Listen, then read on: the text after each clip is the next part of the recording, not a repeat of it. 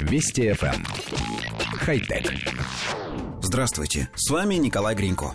Несколько дней назад все прогрессивное человечество отмечало юбилейную дату – 30 лет со дня запуска космического телескопа Хаббл.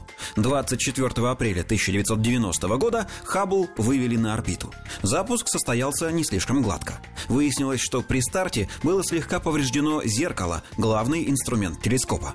Изображение оно давало размытое, и качество его было едва ли не хуже, чем у наземных обсерваторий. В этот момент выручила ключевая особенность Хаббла. Он, в отличие от остальных телеспутников, разрабатывался обслуживаемым. Его можно было чинить прямо на орбите. В декабре 93-го к Хабблу отправился шаттл Endeavour. Миссия планировалась как плановое техническое обслуживание, но вместо этого астронавты несколько раз, выходя в открытый космос, провели капитальный ремонт, заменили основную камеру на новую и установили корректирующую оптику для других инструментов. Только в этот момент Хаббл вернулся к своим расчетным спецификациям.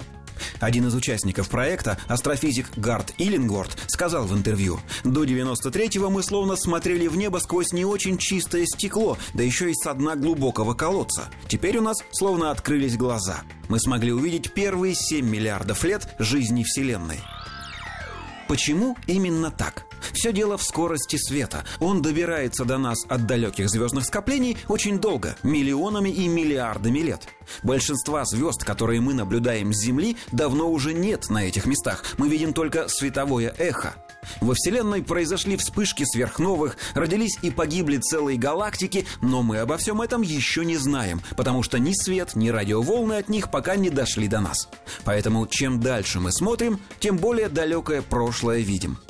Пожалуй, во Вселенной нет известного нам объекта или явления, за которым не наблюдал бы Хаббл. Он изучает и сверхмассивные черные дыры, и реликтовое излучение, и таинственную темную энергию. Самое удивительное, что за 30 лет Хаббл не только не устарел, но и остается нашим лучшим инструментом для изучения Вселенной. Все дело в его ремонтопригодности. За эти десятилетия его несколько раз обслуживали, каждый раз устанавливая самое современное оборудование. Конечно, антеннам, камерам и спектрометрам совершенно не важно, отмечает ли кто-нибудь на Земле их день рождения. Но все-таки мы не можем не поздравить самый известный телескоп в истории с юбилеем. Он наверняка еще очень долго останется нашим самым зорким глазом за пределами атмосферы. Хотя... Вести FM. Эм. Хай-тек.